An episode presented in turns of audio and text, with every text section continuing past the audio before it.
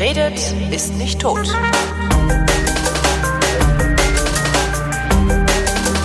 Wir haben, wie wir Profis sagen, eine Schalte gemacht. Die Schalte geht nach Köln. Da sitzt Matthias von Hellfeld, der aus mehreren Vrindfolgen bekannte Historiker. Und immer wenn ich mit ihm rede, reden wir über Historik. Heißt es eigentlich Historik, Matthias? Nein, das heißt eigentlich Geschichte. Das heißt Geschichte. Ne? ähm, moin, moin. Und ähm, ja, wir reden über Geschichte, weil ich die ganze Zeit über Geschichte rede und einfach bemühe mich, ich bemühe mich ja die ganze Zeit schon, Geschichte so zu vermitteln, dass es den Leuten, die es hören oder lesen äh, oder sehen, äh, Spaß macht irgendwie und dass sie irgendwie merken, das hat auch was mit mir zu tun. Und ähm, Du weißt ja, ich bin bei D-Radio Wissen und beim Deutschlandfunk aktiv und äh, dort hat sich jetzt die Möglichkeit ergeben, einmal in der Woche, nämlich am Sonntag, jeweils abends um 19 Uhr, eine Stunde lang sich mit einem Thema aus der Geschichte zu beschäftigen. Aber das ist eben nicht einfach nur so Faktenhuberei und ähm, da war doch was, sondern wir versuchen jedenfalls die Geschichte in das Jahr 2016 zu ziehen. Das heißt, was haben die alten Römer je für uns getan? Je für uns getan und was, um Himmels Willen, haben wir mit ihnen noch zu tun?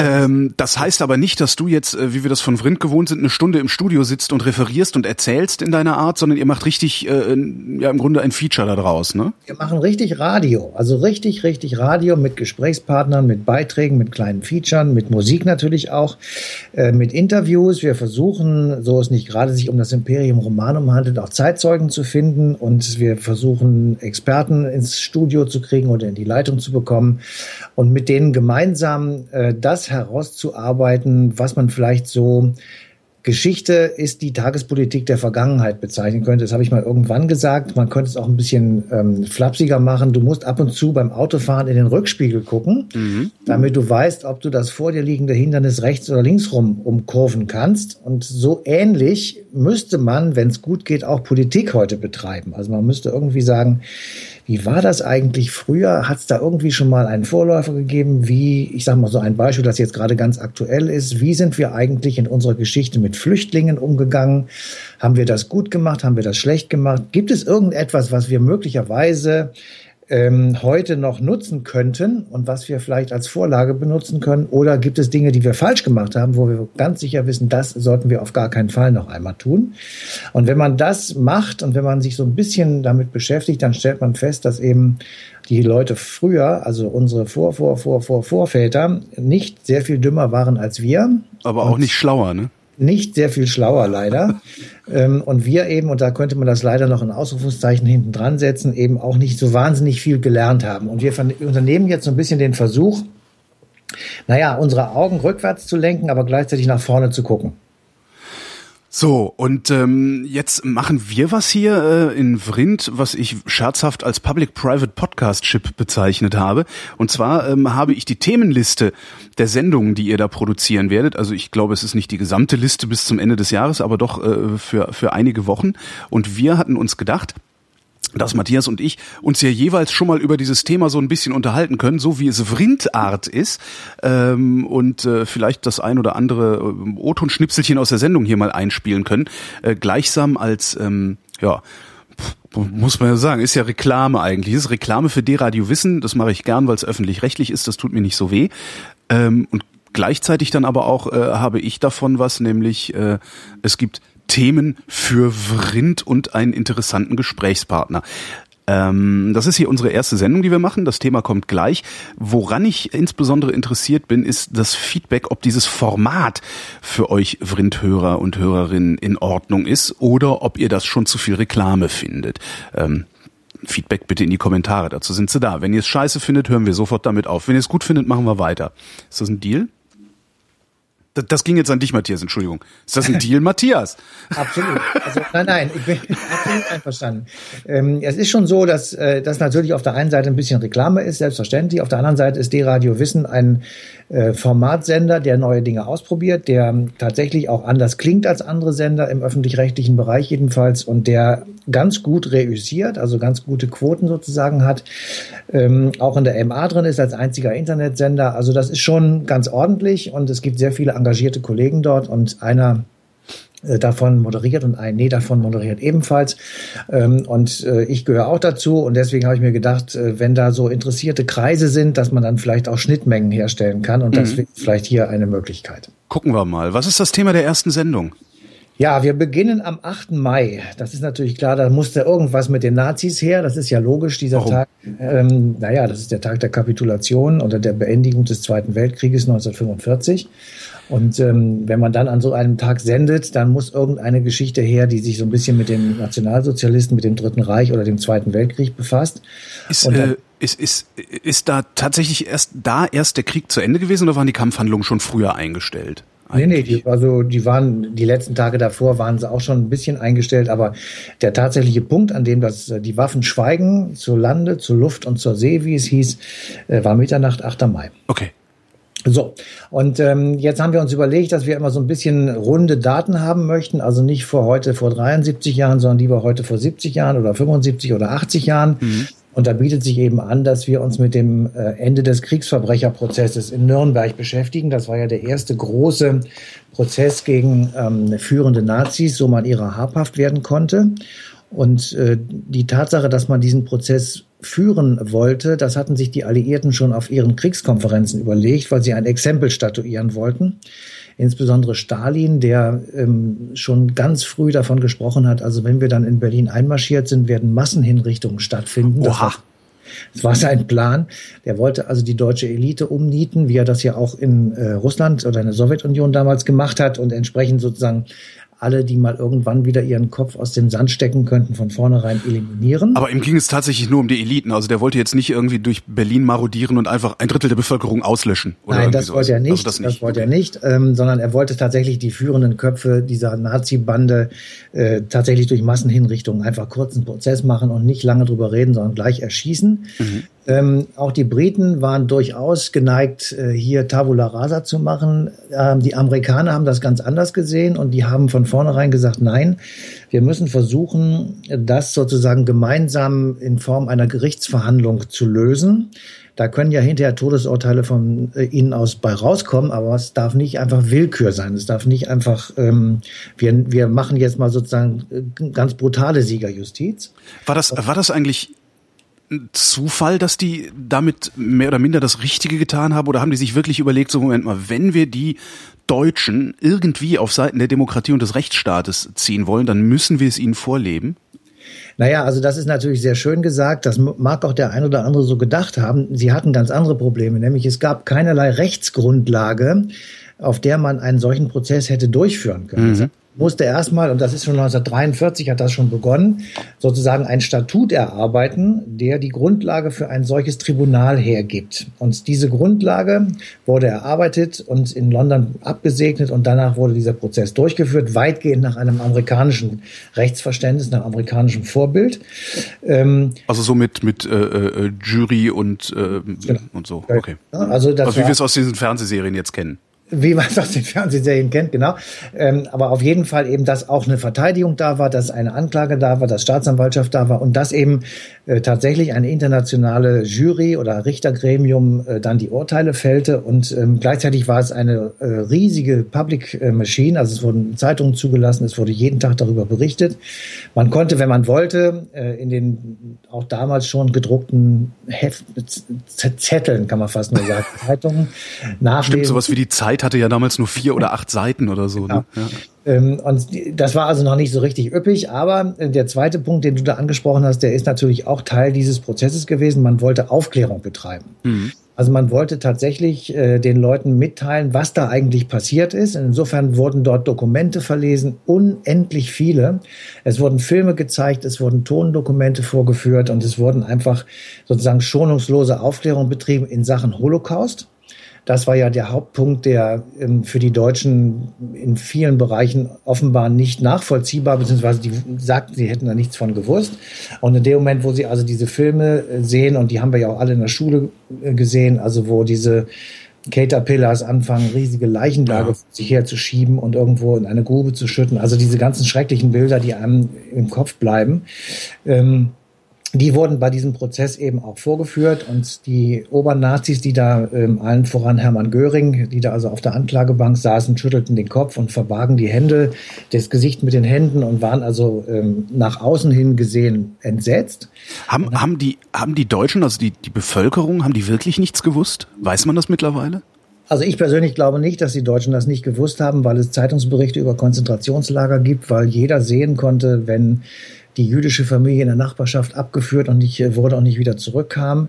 Ähm, es gibt unendlich viele Soldaten ähm, an der Ostfront, die auf Heimaturlaub waren und von Gräueltaten berichtet haben, die sie entweder selber haben durchführen müssen oder von denen sie etwas mitbekommen haben, die sie teilweise auch gesehen haben. Aber dazu, um, um, um das Ganze in einen größeren Kontext zu setzen, müssen natürlich auch die Angehörigen zu Hause wieder miteinander reden. Vielleicht haben die das nicht in hinreichendem ja. Maße getan. Also es gab ja keine Kommunikations- und Infra Informationsinfrastruktur, wie wir sie heute kennen, das wo stimmt. sich Sachen verbreiten können. Das stimmt, aber damals gab es auch schon Mund-zu-Mund-Propaganda. Mhm. Äh, die Angst vor Konzentrationslagern und vor den Untaten, die dort geschehen, die war weit äh, waren oder sind, ja. das wusste man überall und ja. jeder hat Angst, dass es einen selber treffen könnte. Also ich will jetzt mal nicht jetzt pauschal sagen, die wussten das alle, aber dass es überhaupt keiner wusste, das glaube ich jetzt auch nicht. Und also so wenige wie hinterher behauptet haben, dass sie es äh, ganz sicher nicht. Okay, mhm. ganz sicher nicht. So und dieser Prozess, der war eben dazu geeignet, ähm, das auch mal sozusagen Butter bei die Fische zu tun und zu sagen, so Leute Leute, jetzt guckt euch diesen Film an, äh, hört euch dieses Dokument an, diese Zeitzeugenaussagen. Es hat un, unendlich viele Leute dort gegeben, die Aussagen gemacht haben und die einfach, ähm, ja, Sekretärinnen bei der Wannsee-Konferenz oder so etwas, die einfach gesagt haben, naja, da haben die genau so darüber gesprochen. Und äh, mhm. dann äh, konnte man also gegenfragen, hm, Göring, hast du nichts davon gewusst? Und dann sagte der, also ich hatte wohl davon gewusst, dass ähm, die Leute abgeschoben werden sollten, aber nicht, dass man sie ausrotten wollte. Und dann äh, gucken Das hat Göring behauptet? Ja, ja. Und dann gucken sich alle Leute an und sagen, wieso, was soll das denn jetzt? Ähm, und die haben sich ganz einfach rausgeredet auf den berühmten Führerbefehl. Das heißt, die haben gesagt, Hitler hat das alles angeordnet. Wir haben einen Befehl bekommen, den haben wir ausgeführt. Das ist wie in jeder Kriegsmaschinerie so. Und äh, deswegen könnt ihr uns sowieso nicht verklagen und überhaupt nicht aburteilen, weil wir uns verhalten haben, wie es unser Recht damals im Dritten Reich ähm, sozusagen vorgesehen hat. Und damit kommst du auch sofort. Das ist ja im Grunde auch die Eichmann-Ausrede. Ne? Ich habe nur, ich habe mich nur an geltendes Recht gehalten. Also ich habe ja, nur, nur, das ist nicht nur die Eichmann-Ausrede, das ist auch die Mielke-Ausrede zum Beispiel oder die Egon Krenz-Ausrede oder die Mauerschützen-Ausrede. Also ja. wir haben dieses Problem weitergezogen. Ich will noch mal darauf zurückkommen, weil das Problem war von vornherein, dass sehr viele Leute eben auch gesagt haben, das ist eine Siegerjustiz. Ja, mhm. das sind die Sieger, die kommen da jetzt hochbräsig angelaufen und äh, urteilen über die Verlierer nach einem Recht, das die Verlierer, während sie ihre Untaten begangen haben, nicht befolgen mussten. Weil das ist genau das, was es ja auch, was ja auch nach dem Untergang der DDR ähm, wieder genau ein Thema so, war. Ne? Genau so. Ist eigentlich, um, um an dem Punkt nochmal nachzufragen, die, die Verteidigung, die da stattgefunden hat, äh, war die wirklich ernst zu nehmen? Also äh, naja, die war schon ernst zu nehmen. Also bestand die Chance, äh, ein milderes Urteil zu bekommen oder sowas Nein. aufgrund dieser Verteidigung? Nein, das bestand nicht, aber die Verteidigung versuchte natürlich, äh, die einzelnen Personen in ein besseres Licht zu rücken und auch für die Geschichte dann äh, in, in einfach bessere Positionen zu bringen. Ja. Dass Göring nicht so untergeht, sozusagen, wie er dann untergegangen ist. Das war der Versuch. Woher kamen die Verteidiger? Waren das, waren das Deutsche oder waren das auch das waren Deutsche. Nee, also die nee, durften sich ihre eigenen Anwälte sozusagen mitbringen. Ja. Okay, verstehe. Mhm. So, und dann, ich meine, die Beweislast und die, die ähm, Vorwürfe waren so erdrückend, also Führung eines Angriffskrieges, Verbrechen gegen die Menschlichkeit, das sind Dinge, da wirst du schwer ähm, gegen ankommen, weil auch teilweise deine Unterschrift drunter steht und ja. weil du Reden gehalten hast, die alle vor, zur Verfügung standen. Ähm, ich, ich weiß, dass im Vorfeld dieses Prozesses ein riesiges, ein, ein Heer von Helfern und Leuten durch die Lande gezogen ist, um Dokumente zu sammeln und Zeitzeugen zu finden. Und äh, die haben sie auch zum Teil gefunden. Manches suchen sie immer, haben sie wochenlang gesucht und nicht gefunden. Manches sucht man ja auch heute noch. Ähm, und äh, Trotzdem war also die, die Menge der Dokumente war derartig erdrückend, dass also die Urteile vollkommen klar waren. Und äh, das wussten die auch natürlich, alle Beteiligten wussten das. Es ging so bei drei, vieren darum, dass die in der zweiten Reihe waren. Äh, sich selbst tatsächlich nicht äh, an Verbrechen beteiligt haben.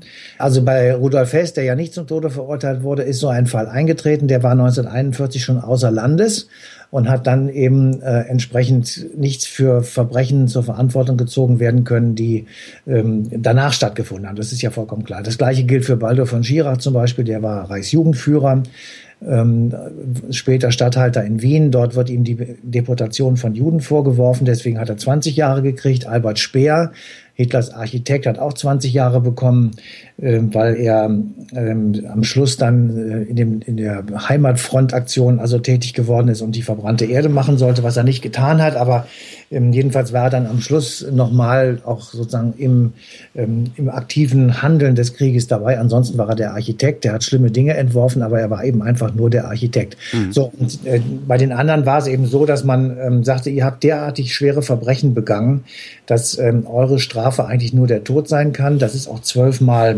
ähm, ausgesprochen worden. Aber wie, wie, wie sind die Alliierten denn aus diesem Siegerjustizvorwurf dann überhaupt rausgekommen? Gar Oder nicht. sind die gar nicht, ne? Also gar nicht. stimmt, die Nazis, die Nazis sagen das heute noch. Die das Nazis alles Unrecht heute noch ja. und die ähm, die Konsequenz, die aus diesem Prozess zu, ähm, gezogen wurde, die haben wir ja heute Gott sei Dank gezogen. Da komme ich gleich nochmal drauf. Mhm. Aber für damals war das tatsächlich so. Da saßen die alliierten Sieger zu Richt, äh, als Richter gegenüber den deutschen Verlierern und haben die deutschen Verlierer abgeurteilt.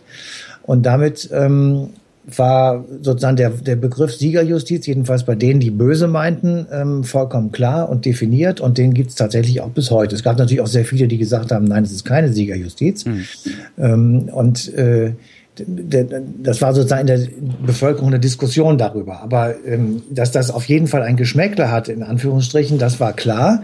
Und äh, das ist immer der gleiche, das gleiche Problem gewesen. Immer dann, wenn sozusagen der Gewinner irgendeiner Geschichte über den Verlierer zu, Richt, zu Gericht sitzt, dann äh, wird es kompliziert und dann kann man eben diesen Vorwurf meistens nicht so richtig entkräften. Mhm. Haben die also ich habe das Gefühl, dass die gar nicht genug Leute vor Gericht gestellt haben. Naja, sie haben auch sehr viele gesucht und nicht gefunden. Das ist ja auch klar. Stimmt, also, die sind dann erst viel später aufgetaucht. Dann, die sind ja. später aufgetaucht. Es hat ja nicht nur diesen einen großen Prozess gegeben, sondern es hat mehrere Nachfolge, den großen Juristenprozess, den großen Ärzteprozess. Also es hat schon noch mehrere Prozesse nach diesem Hauptkriegsverbrecherprozess gegeben. Äh, manche hatten sich ja der Verantwortung entzogen. Goebbels war tot, Himmler war tot, Hitler war tot. Ähm, Göring hat sich selbst mit einer Zyankali-Kapsel umgebracht, äh, wurde also nicht von den ähm, ähm, Henkern, sage ich jetzt mal, selber umgebracht. Und ähm, äh, insofern war das, was sie kriegen konnten, sage ich jetzt mal etwas flapsig, das stand dort vor Gericht. Damals wurde auch schon nach Mengele gesucht, damals wurde auch schon nach Eichmann gesucht. Mhm. Ähm, und den, die hat man eben einfach damals nicht bekommen und nicht, nicht erwischt irgendwie, sonst wären die dort auch auf, dem, auf der Anklagebank gelandet und wären sicher auch zum Tode verurteilt worden. Mhm. Und ich habe natürlich ähm, bei der Vorbereitung jetzt dieser Sendung auch ähm, irgendwie versucht, an diese Opfer nochmal ranzukommen, ob es da irgendwelche Kinder gibt oder sowas. Ich weiß, dass also zum Beispiel bei Achim von Ribbentrop gibt es äh, viele Kinder, die sprechen aber nicht. Also die haben noch nie über die, ihren Vater gesprochen. Äh, sagen die auch, sagen die wenigstens, warum sie nicht über ihren Vater reden wollen oder die reden gar nicht? Die reden gar nicht. Also ich habe es mal probiert und das ist jetzt zwar schon ein bisschen her, aber die reden überhaupt nicht. Ähm, und sie wohnen sogar bei mir um die Ecke, aber sie reden einfach nicht. Und ähm, einen haben wir dann gefunden, und zwar äh, den Sohn von Hans Frank. Und Hans Frank, da muss man so zwei, drei Sätze drauf verlieren. Ja. Hans Frank war im besetzten Polen, im sogenannten Generalgouvernement, der Reichsstatthalter und der, der Vertreter Hitlers sozusagen, derjenige, der die Anweisungen, die aus Berlin kamen, dort umgesetzt hat. Ist so ein Name, den ich noch nie gehört habe, ehrlich gesagt. Hans ja, Frank. Der, der, Hans Frank ist der Judenschlechter und ah. äh, in dessen, ich sag mal, in dessen Bereich ähm, waren die Vernichtungslager oder viele Vernichtungslager, viele ganz furchtbare äh, Konzentrationslager und Camps, in denen also wirklich Tausende von Juden umgebracht wurden und ähm, in, er war jetzt nicht selbst an, an, diesen Lagern beteiligt, er musste das nicht selber machen, aber er war der oberste Vertreter und äh, eben derjenige, der Repräsentant dort war. Ein extrem verhasster Mann, jemand, der äh, ein ganz penibler Bürokrat war und gleichzeitig auch offenbar sehr brutal gewesen sein muss. Und der jedenfalls ähm, hat diesen, ja, ich sag mal, einen, einen wesentlichen Teil des Holocaustes mit zu verantworten. Mhm. Und der saß eben dort auch auf der Anklagebank und ähm, wurde zum Tode verurteilt wegen Verbrechen gegen die Menschlichkeit. Und ich habe dann gefunden, oder wir haben gefunden, seinen Sohn Niklas. Ja der war zu der Zeit, zu dem Zeitpunkt des Prozesses sechs Jahre und kann sich noch ganz gut erinnern, wie also äh, die Familie damals am Radio saß oder ähm, versuchte Zeitungsinformationen zu bekommen und äh, den Prozessverlauf ähm, beobachtet hat. Und er selber hat dann irgendwann, als er älter wurde, natürlich angefangen, über seinen Vater nachzudenken und hat sich von ihm wirklich in einer Art und Weise distanziert, die einem schon den Schauer über den Rücken laufen lässt. Und äh, wir können ja vielleicht mal so ein kleines kleinen Ausschnitt ähm, aus dem Gespräch jetzt uns anhören, das wir mit ihm geführt haben. Also das Urteil hat mich immer gefreut. Ich bin total gegen die Todesstrafe, aber meinem Vater gönne ich diesen Tod. Den hat er wirklich verdient. Und äh, ich habe überhaupt keinen Frieden geschlossen, weil die Opfer, jeder Deutsche hat so und so viele Bilder im Hirn gebrannt bekommen von Caterpillars, die ganze Leichenhaufen in KZs, in Massengräber dann schaffen, von Verbrennungsöfen, von äh, stumm und blöd dastehenden Zuschauern in unseren deutschen Städten, wenn Juden durchgetrieben wurden und all das sind die Opfer, die mich nach wie vor beinahe täglich wütend machen. Da gehört dann allerdings auch schon echt eine, eine enorme Kraft dazu, seinem Vater nachträglich den Tod zu wünschen. Ja, das muss ich auch sagen. Also und, Respekt. Ja, ähm, also ich bin da auch etwas hin und her gerissen, ehrlich gesagt. Ich würde von keinem Kind erwarten, dass er seinen Vater äh, ja. sozusagen zu Tode verdammt, egal was, es, was der Vater getan hat. Auf der anderen Seite ist das natürlich eine ähm, extrem bewundernswerte Position auch auf der anderen Seite, weil ähm, wer sich dazu durchringt, das auch öffentlich zu sagen und sich entsprechend zu verhalten, der hat wirklich sich mit der Sache sehr auseinandergesetzt und hat eben auch eine sehr klare Konsequenz für sich selber gezogen. Das finde ich dann wieder wirklich sehr bewundernswert und nachahmenswert. Absolut. Wie lange habt ihr mit dem geredet?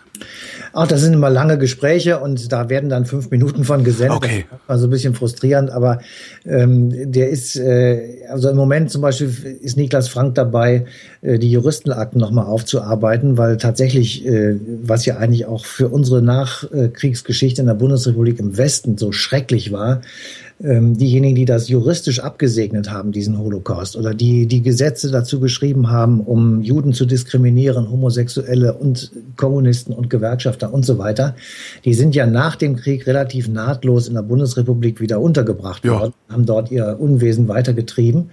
Und er versucht jetzt nochmal diese ganzen Unterlagen, Nachkriegsprozesse zu sortieren und dann daraus nochmal ein Büchlein zu machen, um einfach nochmal aufzuschreiben, was, wie furchtbar wir eigentlich auch nach dem Krieg versagt haben. Und äh, das muss ich wirklich sagen, also da ist er der Richtige dann zu, weil er natürlich wirklich persönliche Erfahrung darin hat. Hätten wir denn eine andere Wahl gehabt, als zu versagen? Ja, das ist eine gute Frage. Ähm, ich sage jetzt einfach mal pauschal ja. Ähm, da gibt's immer das Gegenargument, hätten wir die Lehrer aus dem Dritten Reich nicht übernommen, hätten wir Blümchen mit H geschrieben. Hm. Ja. Ja. ja, das ist genau darauf wollte ich hinaus, weil das ist ja, ja das, das beliebte Argument und ich kann es halt wirklich nicht beurteilen, ob ich es auch nicht, nicht auch gegangen ähm, wäre. Ich auch nicht. Ähm, ich weiß nur, dass die, die Argumentation von Adenauer immer war, wir brauchen diese Leute. Ähm, weil eben, wenn wir sie nicht genommen hätten, kein Mensch in der Verwaltung da gewesen wäre, kein Staatsanwalt, kein Richter, kein Polizist und so weiter. Mhm.